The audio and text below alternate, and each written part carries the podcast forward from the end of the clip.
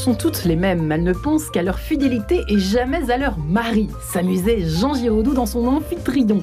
En tout cas, quoi qu'on pense du mariage, l'infidélité dans le couple est l'une des principales causes de rupture. Saviez-vous que dans 41% des mariages, l'un ou les deux époux avouent une infidélité qu'elle soit physique ou émotionnelle. Alors tout simplement, je vous propose de nous poser, d'affronter cette question, cette épineuse question. La fidélité dans le mariage, est-ce une mission impossible? Eh bien, Marie-Ange de Sens, ça commence tout de suite. Et j'ai la joie d'accueillir mes trois invités du jour, qui sont Florence Escaravage. Bonjour Florence. Bonjour Marie-Ange. Merci d'avoir accepté cette invitation pour affronter ce défi à la fidélité dans le couple. Présidente et fondatrice que vous êtes de Love Intelligence, euh, vous qui avez publié 5 clés pour trouver l'amour chez Poche Marabout, vous êtes également formatrice. Euh, Alain Ducasse est en ligne avec nous. Bonjour Alain. Bonjour Marie-Ange, bonjour. Alors vous êtes vous-même marié, vous êtes papa, vous êtes grand-père, vous avez euh, de nombreux diplômes, vous avez fait Polytechnique, les mines, Chevalier de l'Ordre national du mérite, etc. etc. Vous êtes catalyseur de changement, c'est-à-dire que vous êtes coach, médiateur, conciliateur, et vous avez donc écrit, publié Secret d'amour au pluriel pour des couples qui durent chez l'Armatan, vous inspirant de votre histoire et de celle de vos enfants. On va en parler dans quelques instants. Et nous sommes également en présence de Christophe Médicis. Cette fois, bonjour Christophe. Bonjour Marianne. Cette fois pour parler d'amour. Pour parler d'amour. et non pas des écrans et, des, téléphones. Ça change un peu. Beau souvenir, oui. N'est-ce pas Psychosociologue que vous êtes, coach en communication et en développement personnel, vous êtes conférencier et vous avez donc publié ce dernier bébé, si je puis dire. Merci mon amour aux éditions de la Musardine. Et si la gratitude était le secret des couples heureux. Vous consacrez, cher Christophe Médici, je commence par vous, le chapitre consacré aux épreuves du couple. Et c'est drôle parce que vous, de votre côté, euh, n'en déplaise à nos sondages, vous ne mentionnez pas tout de suite l'infidélité comme première cause de... Euh, comme première épreuve, disons. Non, mais est-ce que j'ai voulu voir que les épreuves, parce que mon livre quand même traite de la gratitude ou et de l'ingratitude dans le couple, parce que j'ai souhaité vraiment dès le début de dire qu'il y a beaucoup d'ingrates et d'ingrats en amour. On va certainement en parler avec mes, mes deux collègues. Et j'ai voulu voir comment, malgré les épreuves, hein, il y a quelque chose euh, dans le coaching anglais qu'on appelle euh, la gratitude malgré tout, ce qu'on appelle aussi l'avantage décalé. Quand il y a des épreuves dans un couple, quand elles sont traversées, n'est-ce pas, Marie-Ange? Eh bien, on peut dire merci parfois à ces épreuves-là. C'est pour ça que je voulais parler des épreuves dans le couple, sur le fait de parler de la gratitude a posteriori, après une épreuve. Et là, effectivement, l'infidélité peut être une épreuve euh, assez terrible. Je pense qu'on va, on va beaucoup en, parler. Absolument. Florence Escaravage, euh, vous êtes déjà venue plusieurs fois dans cette émission que vous commencez à connaître un peu. Euh, c'est vrai qu'on a taquiné, on a un peu flirté, si je puis dire, avec cette notion d'infidélité, plutôt comme conséquence, si je me souviens bien. Mais j'aimerais bien qu'on réfléchisse, pour commencer avec vous, sur ce sur ce chiffre, euh, d'abord qui concerne surtout les, enfin, 33% des femmes seraient, euh, de, seraient euh, à l'origine d'une infidélité. Est-ce que vous connaissiez ce pourcentage? Est-ce qu'il vous surprend? Est-ce bah, que 33% des femmes, ça voudrait dire déjà que... Qui sont engagés, hein on est d'accord. Oui, mm. ça voudrait dire que de, bah, de tiers des hommes... oui, on est d'accord. Donc, euh, non, c'est pas ce, ce, chiffre-là. De toute façon, il en faut bien pour commencer. et est-ce que c'est grave de savoir que c'est l'homme ou la femme? Mais en effet, c'est quand même, envie de le savoir. C'est quand même deux fois plus d'hommes, hein, votre votre chiffre 33%. Mais euh, moi, j'ai envie de rebondir quand même sur cette histoire de. Non, non, en fait, c'est 33% des femmes qui se séparent, euh, qui euh, des, dans les histoires de, de, couples qui se séparent, c'est dans 33% des cas à cause de la femme. Alors c'est vrai qu'on ne sait pas du coup. À cause de l'infidélité. À cause d'une infidélité de la part de la femme, en fait. Mais bon, mmh. après, je ne sais pas. Mais en fait, ce qui est très intéressant pour, pour répondre à votre question, c'est que vous avez mentionné l'infidélité émotionnelle oui. et l'infidélité physique. L'infidélité émotionnelle, souvent, elle précède euh, l'infidélité physique. C'est pas toujours le cas, hein, parce que on peut avoir une infidélité comme ça euh, un soir euh, sans avoir euh, été éperdument amoureux. Mais donc l'infidélité émotionnelle, c'est quand même pas du tout la même chose. Et c'est au moment où il y a cette infidélité émotionnelle qu'en effet, il faut se poser la question de se dire bah, finalement qu'est-ce que ça veut dire chez moi? Si je, si je tombe amoureuse de quelqu'un d'autre, d'abord j'ai le droit, ça peut m'arriver, je ne maîtrise pas tout. Et donc qu'est-ce que j'en fais de ce sentiment? Qu'est-ce que j'en fais? Est-ce que je, d'une certaine manière, je referme la parenthèse, je le mets dans mon cœur et je, et je, si je suis une femme, bah je, saute sur mon conjoint. En fait, il faut comprendre que quand on est amoureux, bah on a tout en ouverture en soi. Et donc, c'est une, une, immense alerte pour se dire, bon, bah, ok, qu'est-ce que je fais maintenant? Et si je, je réinvestissais en fait cette, cette forme de sensibilité euh, dans un lien euh, émotionnel, cette fois-ci avec celui a priori à qui j'ai donné ma, ma parole de Eh bien, pour poursuivre cet échange, je, m'adresse à vous, Alain Ducasse. Est-ce qu'on peut dire que finalement, euh, l'infidélité est la plus naturelle des choses ou au contraire que la fidélité n'est pas du tout naturelle en soi Pour commencer, pardon, ça tombe sur vous cette question. Oui, je, pense à l'évangile. Tout homme qui regarde une femme avec convoitise a déjà commis l'adultère avec elle dans ça fait mal cette phrase. Ça m'effraie un peu. Oui, en effet. Mais pour moi, quand on parle de, cette histoire d'infidélité, pour moi, c'est souvent, j'allais dire, c'est pas une cause, c'est souvent une conséquence. C'est parce qu'il y a quelque chose qui dysfonctionne dans le couple qu'après, il y a des risques qui sont là. On a un petit peu comment je, je sens les choses. Et donc la cause, là où il faut chercher, c'est pas forcément euh, dans l'infidélité elle-même, c'est un petit peu avant. Qu'est-ce qu'il faut faire Qu'est-ce qu'il faut prendre comme précaution pour qu'on n'en arrive pas là? C'est-à-dire qu'en fait, tout ce que vous analysez, par exemple, euh, euh, Christophe Médici, l'origine des épreuves, donc vous dites, il y a beaucoup de choses, la dépression de l'autre, la maladie, la jalousie, l'infidélité, le désir d'enfant, peut-être que finalement, enfin, ce genre de choses peuvent être des moteurs pour être infidèle. Hein, Absolument, Marie-Ange. En tout cas, ce qu'on peut dire à nos auditeurs, et ça c'est important, c'est que tout couple se joue sur l'axe contrôle-confiance. Où on est dans le contrôle de l'autre, ou on est dans la confiance l'autre. Et effectivement, si on est dans le contrôle, généralement, ça va générer un lien, parce qu'un couple c'est une relation, n'est-ce pas? Donc ça va générer un lien qui va être plutôt aliénant. Hein. je te contrôle, tu me contrôles. Et c'est malheureusement le cas de énormément de couples, et je pense que beaucoup de nos éditeurs doivent entendre ce que je dis, où on est dans la confiance, je te fais confiance. Alors malheureusement, effectivement, ça n'exclut pas l'infidélité parfois. Excusez-moi de vous dire que l'infidélité, j'aime beaucoup ce que m'a dit mon collègue, mais je pense aussi à cette phrase de Claudel, on peut résister à tout sauf à la tentation. Et malheureusement, la tentation, elle est là partout, tout le temps. Je crois pas que ce soit l'infidélité, moi, d'avoir des tentations. C'est une vraie, euh, question. Hein. mais je suis complètement d'accord avec vous. L'infidélité émotionnelle est pas. Et, aujourd'hui, en 2022, c'est c'est là pas une infidélité. C'est là tout le temps. On travaille, les femmes Et puis les réseaux, et puis tout. Je voudrais finir juste là-dessus. après, je vous laisse la parole sur le fait que il y a même eu une industrialisation, Marie-Lange, de l'infidélité avec notamment ces sites pour infidèles. Tout le monde se souvient de ce scandale en 2015 de, du site Ashley Madison aux États-Unis. 36 millions d'abonnés tout de même. Hein. Qu'est-ce que c'est ces sites-là? En France, on a Glidon, hein, on n'a rien à leur revendre. Hein. C'est des hommes mariés et des femmes mariées qui peuvent aller sur un site pour tromper ostensiblement leurs femmes et leurs hommes. Et vous savez bien que des hackers avaient mis le, j'avais dire, le nez là-dedans.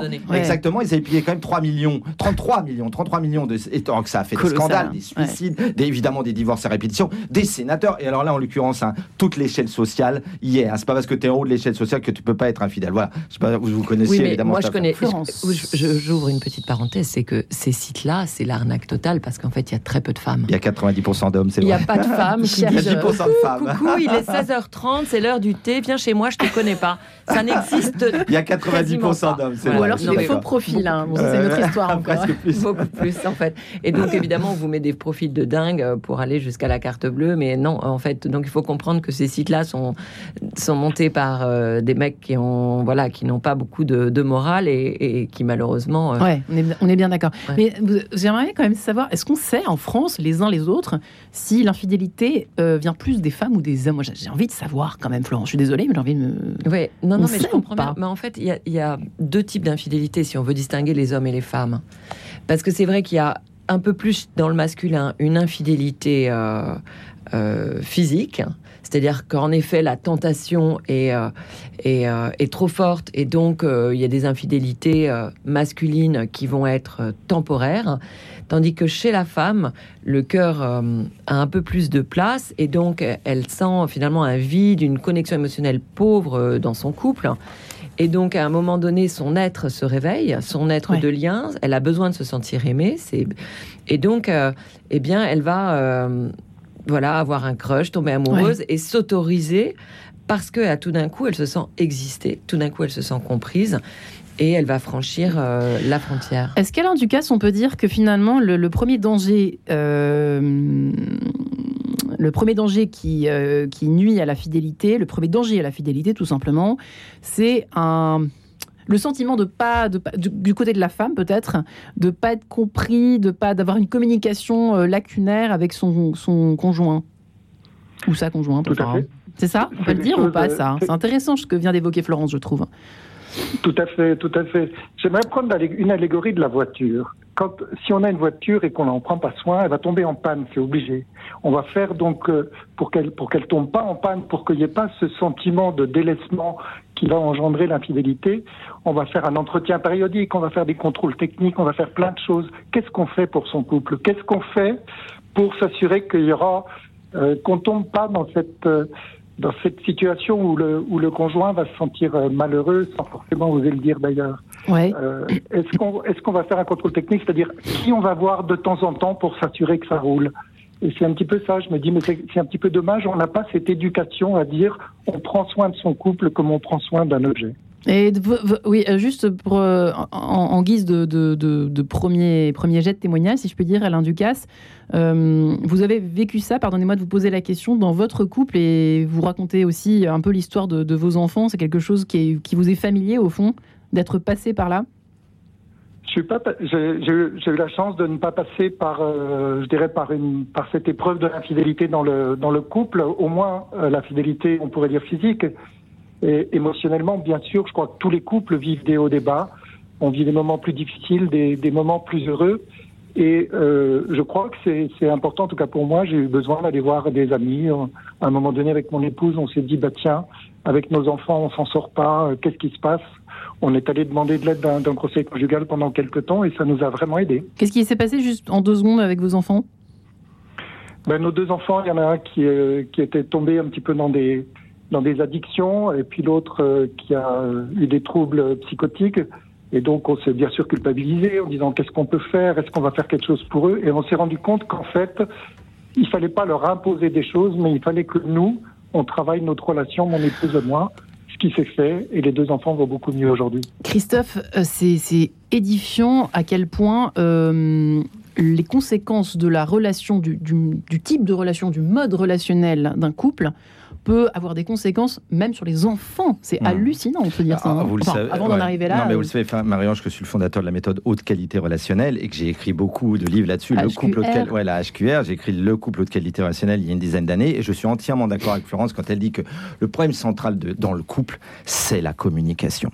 Et là, j'insiste vraiment parce qu'on est en 2022 et David Servan-Schreiber, paix à son âme, le disait aussi, l'erreur que l'on commet en France, mais pas qu'en France, c'est qu'on est persuadé que la communication, ça ne s'apprend pas. On pense que c'est inné, comme ça, qu'on communique comme on respire. Or, c'est faux. C'est mon combat avec mon centre de formation depuis 25 ans. Je dis que non seulement la communication, ça s'apprend. Le problème, c'est que la communication, c'est un mot fourre-tout. Quand nos auditeurs entendent communication, on peut tout entendre. On peut entendre la com des pubards, la com des conseillers en communication, des politiciens. C'est pas de celle-là dont on parle, nous, avec les trois en tant qu'experts. On parle de la communication inter et intrapersonnelle dans un couple. Or, on sait très bien qu'il peut y avoir de l'infidélité communicationnelle.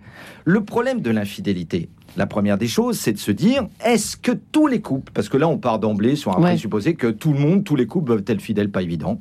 C'est certes une majorité de couples, et on a Radio Notre-Dame, on a tous peu ou prou la foi, évidemment que c'est important. Mais je pense à une de mes collègues, moi, dont on parle parfois dans d'autres émissions, qui en 2003 avait mis les pieds dans le plat.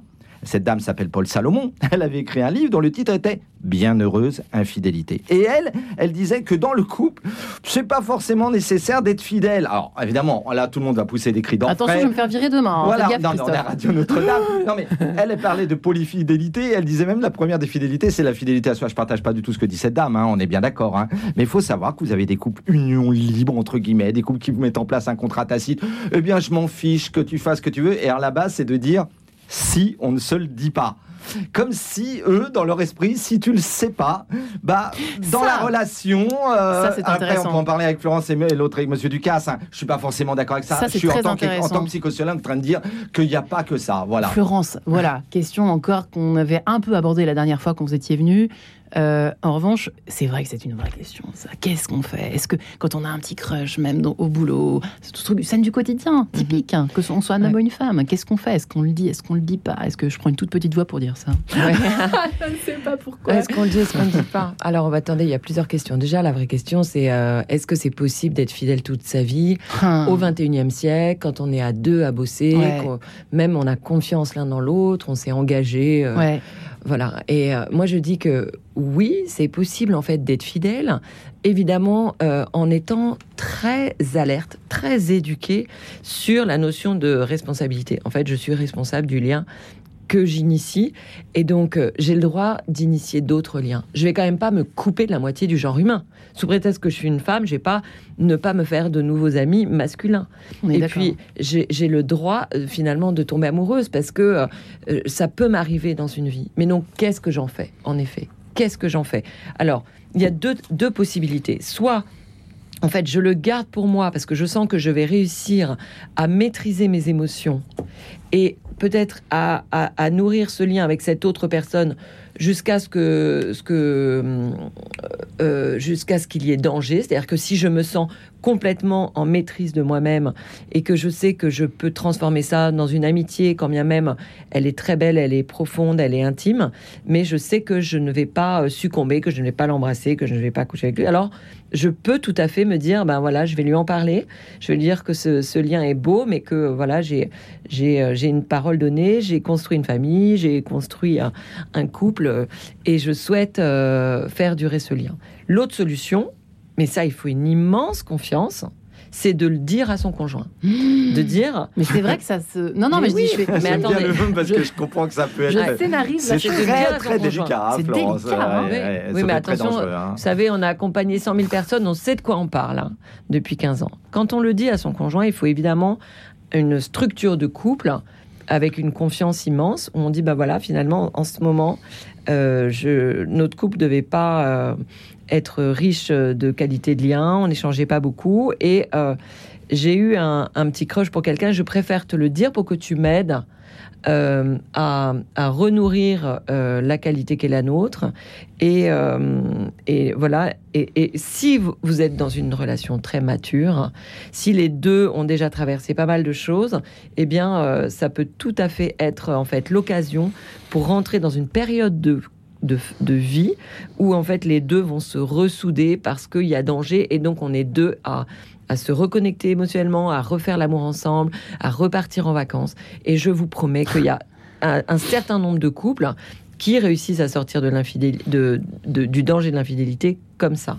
Voilà, la première solution n'est pas juste en un mot là-dessus sur ce que dit Florence. La peur de ne pas retrouver la folie des premiers émois aussi. Non, mais je, suis d'accord. En hein. même temps, on peut dire, les études le prouvent, nous aussi, on a déjà formé énormément de gens au stage couple HQR, donc on sait de quoi on parle aussi tout autant. Hein. Et. Euh, on peut dire que les, dans les causes de rupture de couple, ça a été étudié par les plus grands thérapeutes de couple, une cause sur trois, voire cinq des causes de rupture de couple, c'est l'infidélité de l'un ou de l'autre, ou de l'un et de l'autre. Parce qu'on dit un infidèle, les deux peuvent être infidèles en même temps, on est bien d'accord. Après, c'est toujours, volins, nolins, une cause de crise peu ou prou importante. Et là, ce que j'allais vous demander après la pub. Voilà, la crise. Quelles sont les vraies causes? Est-ce qu'on Les vraies causes de l'infidélité? Oui, il y en a hein. cinq. C'est la pauvreté du lien. Alors, il peut y avoir aussi d'abord les problèmes de la sexualité, d'un côté ou de l'autre. Il y a une personne qui est insatisfaite sexuellement, ou les deux. Hein, c'est une vérité. Un couple, c'est quand même une communication érotique et une communication érotique saine. Bon, il y a aussi l'apathie du quotidien, soyons honnêtes. Il y a des couples qui sont dans la routine. la routine et l'apathie du quotidien, à un moment donné, ça te donne envie d'aller voir ailleurs si ailleurs tu trouves que c'est peps. Hein. Euh, il y a une évolution discordante. Imagine, prends Sandra et Olivier. On s'aime à l'instant X, mais il y a des saisons d'un couple, d'accord? Un couple de trois mois, c'est pas un couple de trois ans, c'est pas un couple de 20 ans, de 40 ans. On est d'accord. Voilà. Eh bien, à un moment donné, imaginez que Sandra et Olivier étaient ingénieurs tous les deux. Hein, et Volins Nolins, les ingénieurs, à la base, j'adore les ingénieurs, mais on ne sont pas tous très passionnés par nos domaines à nous. Et elle, elle devient passionnée par la psycho, la socio, la psychanalyse, le développement personnel, le travail sur soi. Si Olivier prend pas le relais, si lui ne s'y met pas non plus, parce qu'un couple, c'est aussi avoir des passions communes, à un moment donné, l'évolution va être très discordante. Et eh puis le dernier, c'est les sentiments qui s'étiolent. Suite de cet échange, je vais me faire vraiment gronder la fidélité dans le mariage, mission impossible, point d'interrogation. À tout de suite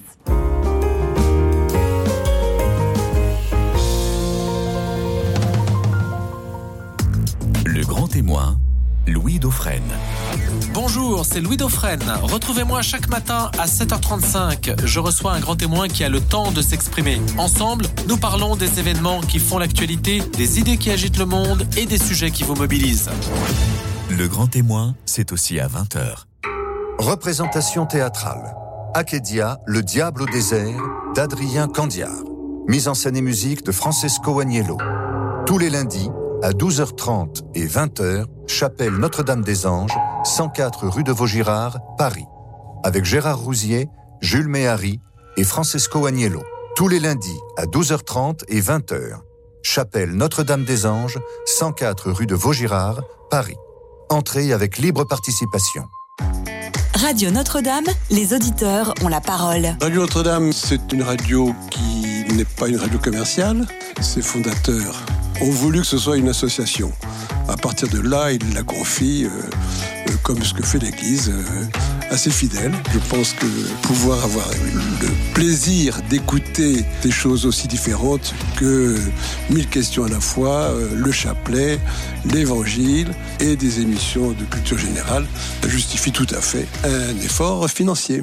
Pour soutenir Radio Notre-Dame, envoyez vos dons au 6 boulevard Edgar Quinet, Paris 14e ou rendez-vous sur www.radionotre-dame.com. Merci.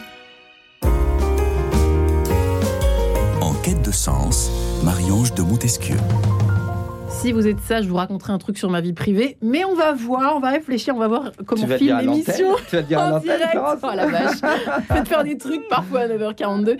La fidélité dans le mariage, mission impossible. Écoutez, nous nous posons cette question avec nos trois invités. Florence Escaravage, euh, formatrice, coach, fondatrice de Love Intelligence, qui a écrit 5 clés pour trouver l'amour chez Poche Marabout. Alain Ducasse, qui est marié, qui est père, qui est grand-père, qui a des enfants euh, qui ont eu quelques difficultés, qui raconte en tout cas qui avait, qui, à qui cette cause de la fidélité eh bien, lui tenait à cœur dans Secret d'amour pour des couples qui durent tout simplement chez l'Armatan, comme quoi c'est un sujet d'actualité, cette fidélité.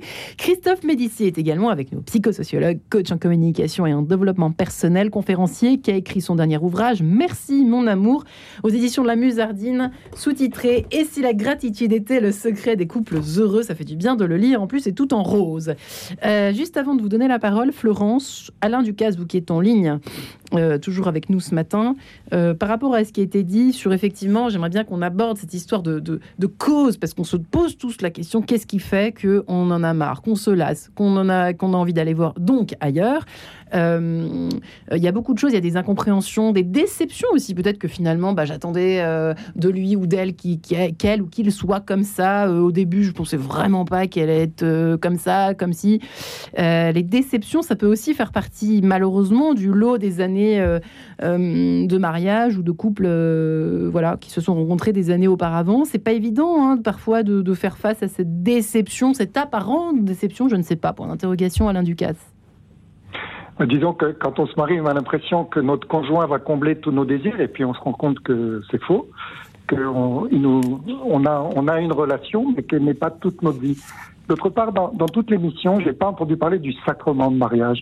Et pour moi, c'est un aspect important, Oui. euh, parce que quand on se marie euh, devant Dieu, euh, il y a aussi, je dirais, comme les noces de Cana, Marie qui intercède en disant ils ont plus de vin, et on reçoit quelque chose de Dieu. Quand on Mm. se marie à l'église, c'est quelque chose pour moi de différent. Il y a une autre force qui vient. Voilà ce que je voulais ajouter. Ouais.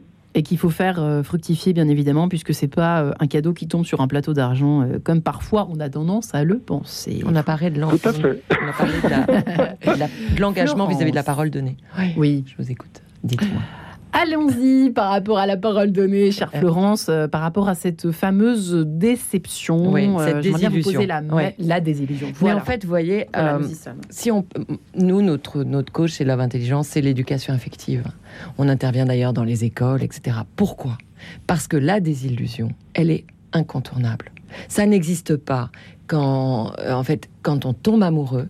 C'est un état physiologique qui est bouleversant, et donc on est, on, on perd le, le contrôle de, de nous-mêmes. Voilà, on est euh, dans cette cristallisation de l'amour, et donc forcément, on monte tellement haut qu'à un moment donné, si on était tout le temps amoureux, on mourrait. Notre cœur ne tiendrait pas. Ouais. Il y a une magnifique Physiologiquement. littérature physiologiquement. voilà. Et donc, euh, pour revenir à un état et transformer cet état amoureux un peu euh, sublimé dans un état d'amour qui est quand même plus engagé, plus réaliste, plus volontaire, eh bien, on passe par une phase de désillusion. Pour certains, elle est, elle est, elle est violente parce qu'elle est subite. Tout d'un coup, l'autre fait quelque chose et ça y est, je rentre dans cette phase 2 de l'amour de la désillusion. Pour d'autres, elle, elle est plus, euh, elle s'étale plus dans le temps. Diffuse. Mm. Et donc, dans cette période de désillusion, euh, en fait, quand on sait que ça va arriver, c'est quand même mille fois mieux. Moi, quand je, dis à un des collèges euh, en troisième que voilà, la désillusion est incontournable pour rentrer ensuite dans une, dans une autre phase d'amour qui est euh, où en fait on comprend qu'on va co-créer le lien, qu'on va qu'il y a besoin de, de se co-engager, que la relation elle a besoin de progresser. Et, et, donc moi je dis souvent que pour un couple qui, qui ne soit pas infidèle, il faut quatre connexions. Il faut une connexion intellectuelle, il faut qu'on parle, voilà, de, sujets qui, qui de, de, société comme de, de, voilà, de ce qui nous entoure, une connexion spirituelle. Voilà, qu'est-ce qui nous aspire, qu'est-ce qui nous anime, qu'est-ce qui profondément nous élève. Mais voilà, qu'on soit croyant ou pas, on peut tous avoir des, des, des, convictions euh, profondes et avoir envie de le partager avec l'autre. Ensuite, il y a la connexion euh, émotionnel, c'est-à-dire qu'on va partager de, des moments ensemble qui sont, bah, qui sont simplement dans l'émotion, un coucher de soleil, un feu de bois, etc. Et ensuite, il y a la connexion sexuelle. Et la connexion sexuelle, elle est, euh, elle est, elle est quand même euh, très fondatrice euh, pour C'est marrant, vous la mettez en dernier, hein, comme par hasard. Alors, je la mets en dernier parce qu'évidemment, on accompagne beaucoup de célibataires et que les célibataires, je leur dis souvent, c'est cette connexion-là qu'il faut mettre en dernier. Parce que sinon, le matin, on se réveille et puis il y a la chaise qui, qui ne repose que sur trois pieds, elle n'a pas son quatrième pied et ça se casse la figure. Voilà. Donc, je voulais juste terminer sur la connexion sexuelle. Évidemment, il faut l'entretenir. Moi, je dis qu'on met toute une vie à comprendre le masculin. L'homme, lui, met toute une vie à comprendre le féminin. La sexualité, c'est quelque chose voilà, d'essentiel dans le couple pour que les trois autres connexions puissent être maintenues. Nous, on accompagne parfois des couples qui ne savent pas s'ils doivent rester ensemble ou pas. Vous voyez, c'est comme s'ils avaient besoin d'un état de l'art sur mais où est-ce qu'on en est, etc. Euh, et, et, et, commencer par réactiver un peu la connexion sexuelle et bizarrement les trois autres connexions vont être plus faciles. Christophe oui, moi je rajouterais à cela, je partage hein, pas mal de choses qui sont dites, mais que euh, ma plus belle définition de l'amour, il y en a des millions, des définitions de l'amour, hein, euh, euh, mais la plus belle c'est certainement celle de Gérard Leleu. Aimer, c'est aider l'autre à s'aimer mieux chaque jour. Et je pense que ça parle beaucoup à, vos, auditeurs. Oui. Aimer, c'est toujours aider l'autre à s'aimer mieux chaque jour. Or, voilà, dans beaucoup de couples, c'est pas ce qui se passe. Ce qui se passe, c'est que, ben, on le voit bien, pas à peine de voir le nombre de choses qui se passent entre des gens qui s'aiment et la façon dont la relation se passe. Ça va même jusqu'à des assassinats. Hein, une femme meurt tous les trois jours sous le coup d'un conjoint en France. Toutes les études le prouvent. Donc quand je dis qu'aimer, c'est aider l'autre à s'aimer mieux chaque jour. Aider l'autre, c'est ça que vous voulez dire Aider l'autre, c'est aider l'autre à rehausser son estime de soi, aider l'autre à mieux se, connaître. Le problème central de beaucoup d'êtres humains dans la vie, c'est l'estime de soi et la confiance en soi. Or, un couple devrait, je dis bien devrait au conditionnel, être euh, émancipant. L'idée, c'est bien de grandir ensemble. Et euh, dans les quatre piliers d'un couple, capturer l'autre. Exactement, mais au contraire de ça, malheureusement, dans beaucoup de couples, il y a ce qu'on appelle des jeux de pouvoir dominant, dominé, et il y a l'homme qui veut être dominant ou la femme qui veut être dominante. Et évidemment, moi, en tout cas, dans la dimension de la, des, couples haute qualité relationnelle, on veut que ce soit, comme on dit en analyse transactionnelle, je plus, tu plus, que ce soit un couple à égalité. Mais c'est pas le cas de certains couples, d'où les crises de couple. Et je dirais que, d'une certaine manière, le problème que font les gens, c'est qu'ils ne font pas la distinction entre ce qui est du domaine de la relation et ce qui est du domaine du sentiment. Ce que je veux dire par là, c'est qu'on peut aimer quelqu'un très fort et vivre avec cette même personne une relation très basse qualité relationnelle. Ça se voit tout le temps, ça. Et à un moment donné, même s'il y a le cerveau gauche qui dit bah oui, bah voilà, on faut durer, on a, c'est très beau ce que dit Monsieur Ducasse, on a fait un, serment et tout ça. Mais si le sentiment, lui, euh, a, mal, parce que l'autre se comporte mal. Hmm. Quand je vous parlais d'ingratitude et, et d'infidélité, ben comment, comment la personne qui a été infidèle vis-à-vis de l'autre passe passe pour une ingrate ou un ingrat, d'autant plus si l'autre, lui ou elle, a été fidèle pendant très longtemps et a résisté à beaucoup de tentations. Vous imaginez, l'autre, lui, par contre, a été infidèle. Ouais, un alors que la personne a été infidèle. Donc c'est toujours délicat, puis c'est pas une science exacte, hein, je vais vous dire, mm. c'est pas une science exacte. Personne ne peut dire à quoi la vie, même nous les experts. Hein, Bienvenue dans Quête de sens ce matin. Rien n'est exact. Je peux, répondre parce que... ça prend de la parole à l'un. Parce qu'il faut prêter attention à pas trop incriminer les couples quand ils sont en effet dans cette lutte de pouvoir, parce qu'en fait, là aussi, après la désillusion, qu'est-ce qui se passe?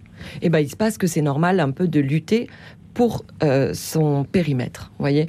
Et donc c'est normal que les couples traversent cette phase-là. C'est comme quand on est adolescent. Qu'est-ce qui se passe quand on est adolescent? Tout d'un coup, on rejette ses parents parce qu'on en a marre qu'ils nous disent va te laver les dents, fais ton lit, machin, euh, comporte-toi comme ça.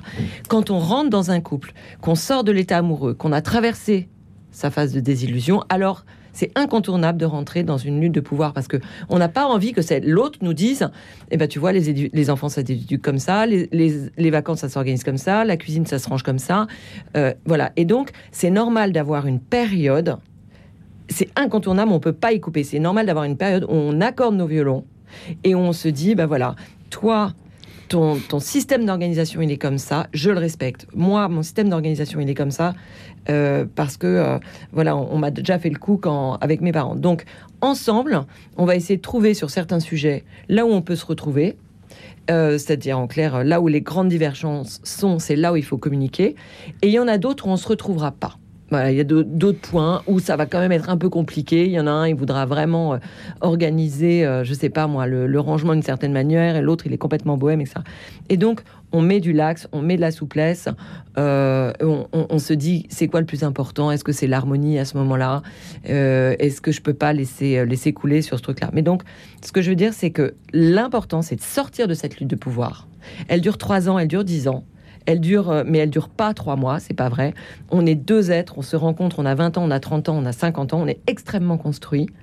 Et donc, on peut pas se fusionner. Donc, s'il y en a un qui complètement s'adapte à l'autre, il n'y a pas de dispute l'amour est fluide. Et là, c'est la catastrophe. Ah ouais. Mais oui, parce que pourquoi? Parce que s'il y en a un qui s'adapte à l'autre, parce que justement, il trop d'adaptation. Et ça finit par craquer. Au bout il y a trop d'adaptation, et donc mm. à un moment donné, il y a une infidélité qui va poindre, ou il y a un divorce qui va poindre. Ouais, parce donc on se met trop la pression. En fait, faut pas ignorer ça aussi comme ça. C'est pas qu'on se met trop la pression, c'est qu'il y en a un qui a comme croyance. Euh, si je m'adapte à lui, ou si je m'adapte à elle, eh bien, euh, je ne vais pas, euh, je vais respecter la fluidité de l'amour, je ne vais pas rentrer dans des disputes, et donc ça va bien se passer. Alors qu'au final, on se fait désaimer. Hmm. Parce qu'on se vide de son être, on se vide de, notre sens, et l'autre, il nous a aimés vraiment pour notre être, et là, il ne capte plus qui on est. Donc, en hmm. fait, la clé, moi, je vous parle de l'amour au 21e siècle, où on est sorti du modèle patriarcal, où on a un homme et une femme sur un pied d'égalité. On a deux êtres sur un pied d'égalité. Eh bien, il faut absolument euh, rentrer dans l'échange et c'est pas grave de se disputer pour se dire je respecte ta vision des choses sur le rangement de la vaisselle, sur l'organisation de ses vacances, mais voici ma position. Qu'est-ce qu'on fait pour trouver un consensus Ou euh, allez, je lâche l'affaire. T'as raison. T'as une logique qui est finalement euh, pas si bête. Je, je, le formuler quoi. Le formuler. Et donc cette lutte de pouvoir, elle prend un certain temps. Et vous savez qu'il y a une étude qui a été faite aux États-Unis sur 2 millions de couples et 80% des couples restent à vie dans cette lutte de pouvoir, dans ce contrôle. Donc il faut comprendre que pour en sortir, pour faire basculer le couple, eh bien il faut accepter en fait cette, euh, cette co-responsabilité, c'est nourrir le lien et se dire que l'autre, dans son système, dans son organisation, son écosystème de vie sur tous les sujets, eh bien, c'est une merveille. C'est un être qui a sa logique, mais je vais avec lui euh, fusionner ma logique avec la sienne. Alain Ducas, c'est assez intéressant ce qu'évoquent nos deux invités là. Il y a une histoire de flexibilité, de, de, capacité à se laisser un peu mouvoir aussi et bousculer finalement par les décisions du couple, la vie à deux, etc. Non, c'est important finalement de ne pas rester figé. Euh. Oui, tout, à fait. J'abonde tout à fait dans ce sens. Pour moi, dans la fidélité, il y en a une qu'il ne faut pas oublier, c'est la fidélité à soi-même. Hmm. Et quand on est dans un système de domination, dans un système de, on parlait de, de, victimes sauveurs, n'importe quoi, un couple basé là-dessus, euh, les deux personnes ont forcément à un moment donné un désir d'indépendance, un désir d'en sortir. Et la fidélité dans le couple, c'est aussi être fidèle à ce désir-là. Du coup, ça crée un conflit. Et ça, c'est une bonne chose. C'est une bonne chose parce que euh, il vaut mieux euh, un bon conflit que euh, qu'une situation qui pourrit et qui va irrémédiablement conduire à l'infidélité. Intéressant. Mais la question, donc maintenant, en tant que médiateur, c'est un aspect qu'on n'a pas beaucoup abordé, savoir l'énergie du conflit, la force du conflit pour moi, un couple qui dure, c'est pas un couple qui n'a pas de conflit, c'est un couple qui sait les dépasser. et pour ça, mm. il faut faire sortir, il faut faire sortir ce qui va pas. Il faut faire euh, derrière tous les couples, il y, a, une question d'opportunité. Il se trouve qu'il y a beaucoup de gens en France, surtout, surtout les femmes, qui ont plus l'habitude de dire j'aime l'autre, c'est-à-dire j'ai beaucoup d'empathie avec l'autre, mais je ne, je ne me bats pas, je ne me mets pas en colère quand il y a un abus. Mm. Et ça, ça, va favoriser l'abus, ça va favoriser l'accroissement des inégalités. Et donc le, problème, ou, au contraire des hommes qui, eux, euh, vont avoir une grande affirmation d'eux-mêmes, etc., et qui vont pas forcément entendre le, besoin de l'autre. Et donc, je crois qu'il y a besoin d'un équilibre entre cette euh, affirmation de soi et empathie pour chacun des deux. Et il y a aussi le fait de se dire, et c'est ma conviction très profonde, toujours vécue en tant que médiateur, qu'un conflit, c'est toujours une source d'opportunité, une source de changement, et qu'un un, conflit dans un couple, c'est vraiment l'occasion au couple de se souder et de passer une étape supplémentaire. Voilà.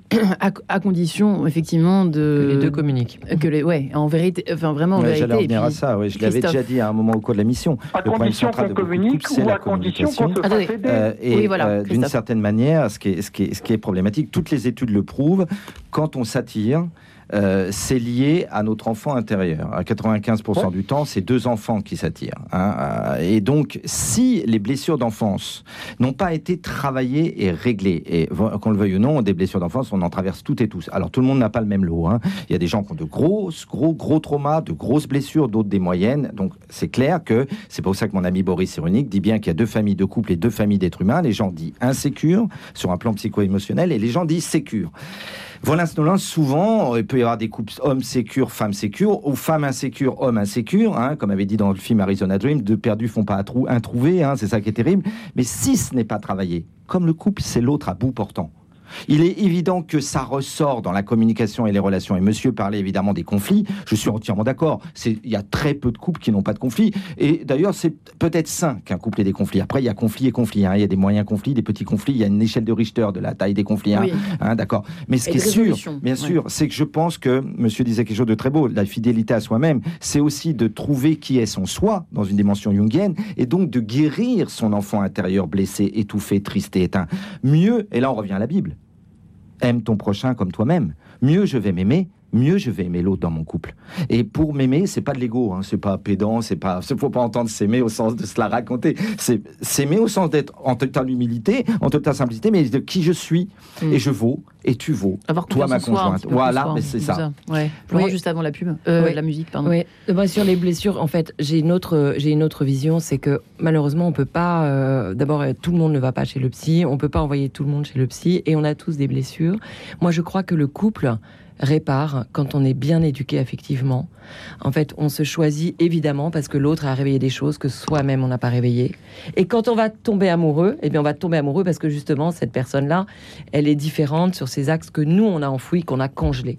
Et donc c'est dans tout le process de l'amour que finalement, parce qu'on se sent aimé, eh bien, euh, on va peu à peu réparer nos blessures. On ne peut pas dire à tout le monde, euh, allons, euh, allons travailler en thérapie. La thérapie peut avoir aussi de temps en temps une telle forme d'introspection qu'elle peut amener au, divorce. Il y a eu un, le grand livre noir aux États-Unis là-dessus que les psys font divorcer.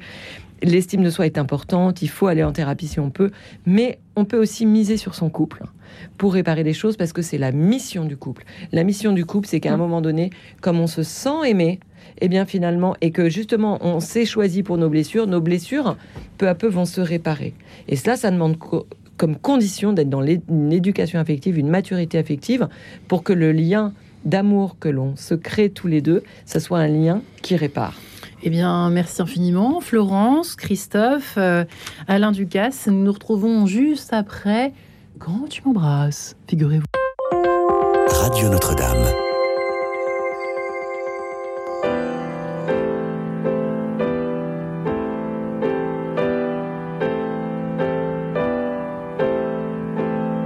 Tu m'embrasses, ça joue la tarentelle, le hot bras sans jartel, les cordes qui cassent quand tu m'embrasses.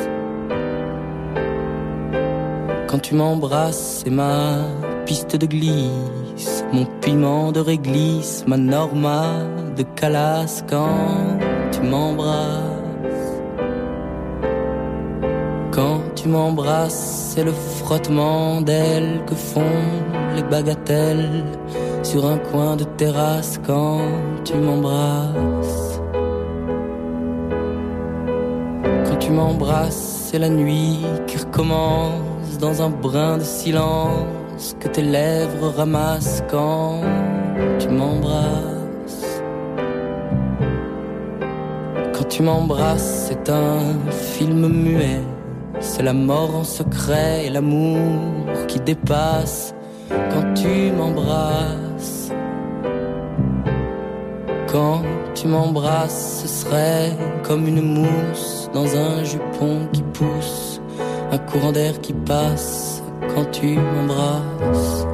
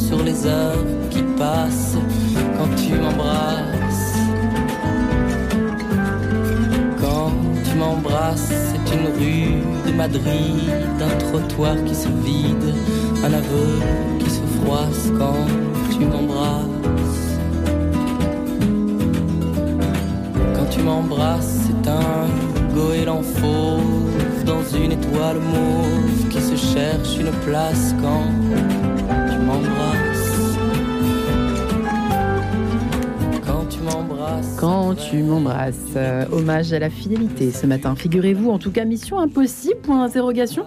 Nous posons la question à nos trois invités. Florence Escaravage, présidente et fondatrice de Love Intelligence, qui a publié 5 clés pour trouver l'amour chez Poche Marabout. Christophe Médici, psychosociologue, coach en communication et en développement personnel, qui a écrit son dernier ouvrage Merci mon amour chez à la et si la gratitude était le secret des couples heureux. Et Alain Ducasse, marié, qui est papa, grand-père, qui a plein plein de diplômes et qui a écrit Secret d'amour au pluriel pour des couples qui durent chez l'Armatan. Euh, en effet, peut-être un, juste un mot, euh, Florence, vous souhaitiez revenir à notre sujet. J'avoue que bon, c'est un, un petit peu éloigné, mais pas complètement. Euh, vous avez terminé tout à l'heure en disant on s'est choisi pour nos blessures.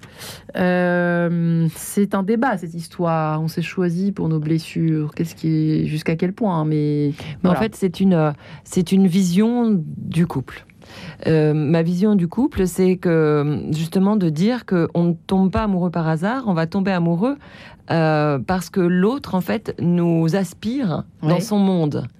Et son monde, eh bien, il est différent du nôtre parce que lui, il s'est autorisé à réveiller certaines choses que nous, nos parents, ont comprimées. Et pour lui, c'est pareil.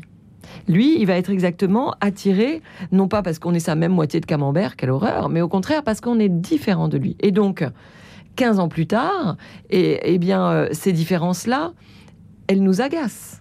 Parce qu'on les a adorées, mais au final, euh, si, c'est normal qu'on passe par une phase où elles nous agacent, elles nous irritent, parce que nous, on ne s'est pas autorisé. Justement. Vous avez un exemple Oui, ben, si je prends un exemple débile qui est de, j'aime cet homme, il est structuré, il est organisé, euh, voilà, il aime le rangement, et moi, je suis bohème, et justement, je peux partir en week-end sur un coup de tête, je peux, euh, et donc je vais autoriser mon fils à aller jouer au foot euh, tout crotté, et c'est pas grave s'il en met partout dans la maison, et, et le matin, c'est pas grave, on fait pas son lit, etc. Eh bien, il y en 15 a un qui est très organisé, qui s'est pas autorisé à être comme ça, qui est fasciné par ce monde-là.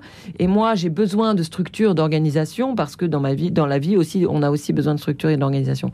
Donc, vous voyez comment on va se réparer On va se réparer parce que à un moment donné, sur le lit, par exemple, eh ben peut-être que on va se dire bon bah allez, je, c'est vrai que c'est pas mal maintenant qu'on est des enfants que je, m'efforce à faire le lit, puis finalement ça lui fait plaisir, puis finalement c'est pas complètement débile de quitter le matin, même si on part très tôt, en faisant un lit euh, correctement et sur mille sujets.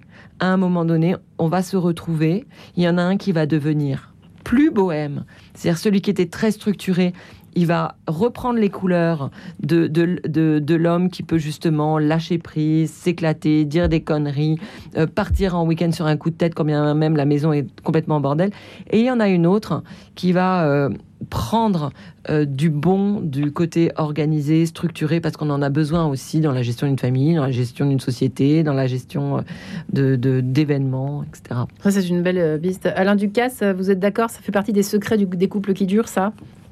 D'arriver. Oui, oui, je suis, je suis assez d'accord là-dessus. Il y, a, il y a un autre aspect que j'aimerais aborder. Regardez le, le, ce problème de fidélité dans le couple sous l'angle, euh, je vais prendre un autre de mes diplômes qui est de canoniste.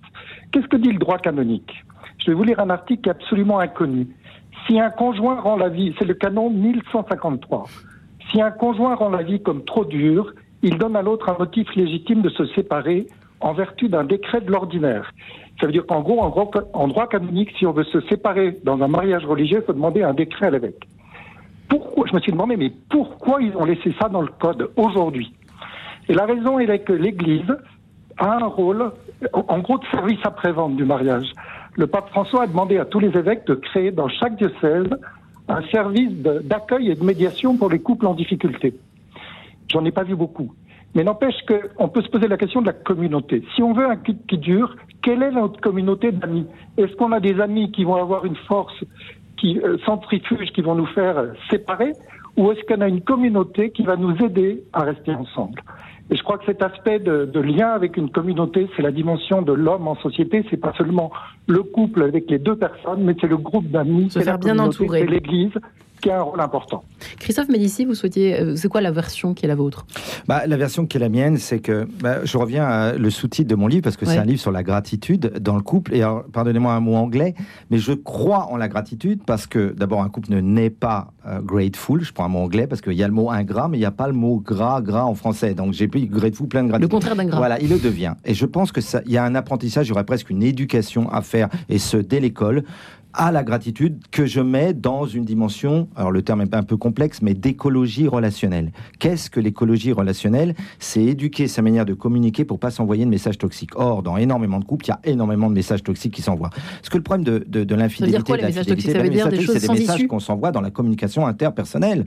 Il y a cinq familles de messages toxiques. Il y a les, familles, les messages toxiques de dévalorisation. Imagine le mari qui dit à sa femme continuellement "Ta bouffe, c'est de la merde, t'es moche, tu sais pas faire ceci, tu sais pas bien", ou des ou les messages de culpabilisation. Bien ça, ça a un coût, un coût hmm. psycho-émotionnel. À un moment donné, le climat relationnel du couple va, va avoir un, mal-être là-dessus. Et je crois que c'est un formidable game changer. Donc, les gens qui peuvent voir dans mon livre et aller regarder les 101 rituels de couple tout simples, tout basiques, à pratiquer tous les jours, eh bien, peuvent se dire ah ben la gratitude, si je suis tombé sur un ingrat et une ingrat, parce que malheureusement, il peut y avoir des ingrats et des ingrates dans le couple. On pourrait même dire qu'une infidélité, j'ai déjà dit tout à l'heure, mais c'est une forme d'ingratitude que l'on vit, euh, eh bien, ça peut amener à, améliorer la relation d'un couple. Moi, je crois effectivement qu'un couple durable et, et heureux, c'est pas 100% des couples se supporter, c'est pas forcément s'aimer encore. Et on a été étudié, une étude récente qui vient de sortir aux États-Unis très connue, qui dit que sur 100% des couples durables, il n'y en aurait que 20% qui des couples durables et heureux. C'est le Love Lab de David Gottman qui fait ça. Et donc, ça, c'est la première chose. Et la seconde chose que je voudrais dire, c'est que parfois, l'infidélité est liée au fait qu'on ne parle pas la même langue tout le monde, et j'invite tous les auditeurs de l'enquête de sens à regarder ce livre qui a sauvé des millions de couples, j'ai bien des millions de couples, de Gary Chapman, qui s'appelle Les cinq langages de l'amour. Il y a cinq façons de se dire je t'aime, et parfois, reprenons euh, Sandra et Olivier, ils ne parlent pas le même premier langage. Voilà. Et faites attention à la façon dont l'autre exprime son amour dans le couple, parce qu'elle n'est pas la même que l'autre, mais elle est intéressante aussi. Voilà. Alors, comment on fait pour euh, sommes-nous tous capables d'être fidèles, chère Florence Et comment fait-on? Allons-y dans cette dernière partie d'émission. Eh écoutez, je crois que vraiment, euh, on, est sorti de ce modèle patriarcal et donc euh, on, la liberté est la clé. Moi, je, le vois chez Love Intelligence, quand la liberté n'est pas respectée, il y, a un moment donné, ça casse. Plus on a un grand respect de la liberté de l'autre, plus en fait l'autre va se sentir libre de nous aimer. On va respecter euh, voilà ses, centres d'intérêt, on va respecter euh, qui il est, comment il a envie de grandir, et donc euh, il va se sentir aimé dans son être, et c'est comme ça qu'il va se sentir aussi capable de grandir à travers nous. Et donc, cette liberté, eh bien, en effet, on peut se dire, mais non, c'est de la folie, euh, euh, c'est, ça pourrait être la porte ouverte à l'infidélité, mais non, parce que finalement, ça crée de l'amour, ça crée de la confiance, voilà. Et donc, l'éducation affective est importante parce que, comme euh, les autres experts le disent, il faut tellement se parler et communiquer.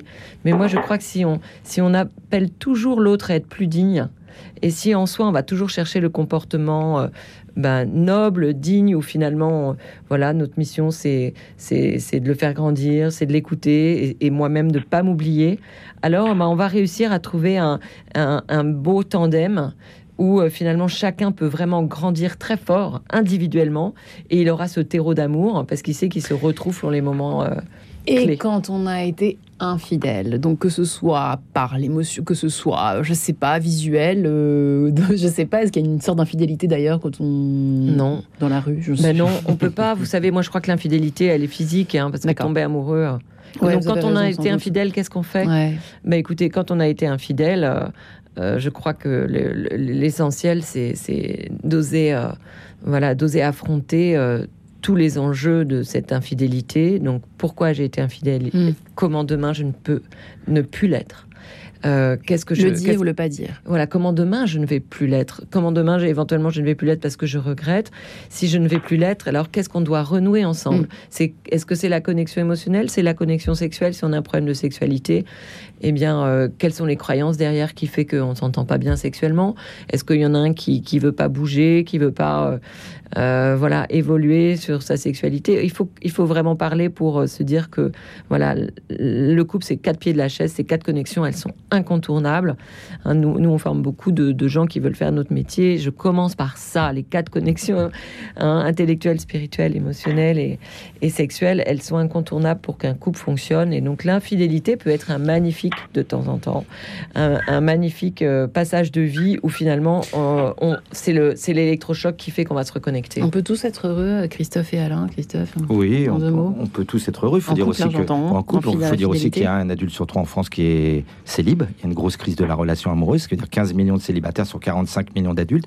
Que c'est pas simple, c'est de moins en moins simple. Quand je vois comment les nouvelles générations aussi, euh, c'est pas, c'est difficile d'être durable dans un couple. Je finirai par cette phrase de, j'en parle dans, dans mon livre Merci mon amour, d'un moine, un moine bénédictin qui s'appelle David Steindl-Rast, qui a voué sa vie à la gratitude. Il a dit, ce n'est pas le bonheur qui nous comble de gratitude au quotidien, c'est la gratitude qui nous comble de bonheur. Hmm. Tous les couples qui nous entendent, ou vous, célibataires qui allez avoir un futur couple, pratiquez la gratitude, même la gratitude au quotidien. C'est-à-dire remercier l'autre. Oui, mais c'est est. c'est beaucoup plus compliqué que ça. Vous Ouais, avez vu dans le livre, hein, c'est reconnaître, oui, c'est reconnaître, c'est exprimer, c'est savourer la gratitude. C'est plus compliqué que dire simplement merci. Ouais. hein. C'est compliqué la gratitude, mais à la fois très simple. Et ben, je peux vous dire que ça va. Reconnaître tout ce qui nous apporte. Oui, reconnaître que l'autre Euh, m'apporte quelque chose. ouais. Reconnaître que l'autre a fait quelque chose pour le couple.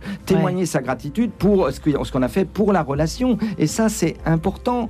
C'est important parce que ça Et va c'est aider. du boulot. Eh oui, et, pour finir ce que disait Florence, je suis entièrement d'accord avec ce qu'elle disait. Certainement que quand il y a de l'infidélité, réguler, communiquer et après dire merci aussi pour tout ce qui s'est passé avant et se remémorer quand même qu'il n'y a pas eu que ce moment-là. Il y a eu plein Ouais. d'autres trucs avant qui étaient super. Ben, ça peut aider à traverser la Revenir crise, comme a dit Monsieur si, la je- je- si bien Monsieur À Ducasse, la Ducasse. traverser la crise Ouais. pour, pour continuer ensemble. N'est-ce pas, monsieur Alain Ducasse, comme dirait Christophe pour ta- Vous avez le mot de la fin en, trois, en trois, quelques secondes. Alors, je crois que la, la gratitude euh, dont on vient de parler, c'est c'est certainement un mot important. J'ai aimé aussi ce que disait Florence à propos de la liberté. Et euh, en regardant, donc, la- en relisant la lettre du pape, euh, La joie de l'amour à Maurice Laetitia, il dit La liberté et la fidélité Et- vont ensemble. Eh bien, merci infiniment, Ah, Alain c'est Ducasse. joli, ça. Merci, oui, merci Florence. Escaravache pour cette petite leçon de poésie amoureuse. Christophe Médici, merci infiniment pour cet hommage à la fidélité avec un grand F. Retrouvez le podcast de cette émission sur le www.radionotre-dame.com.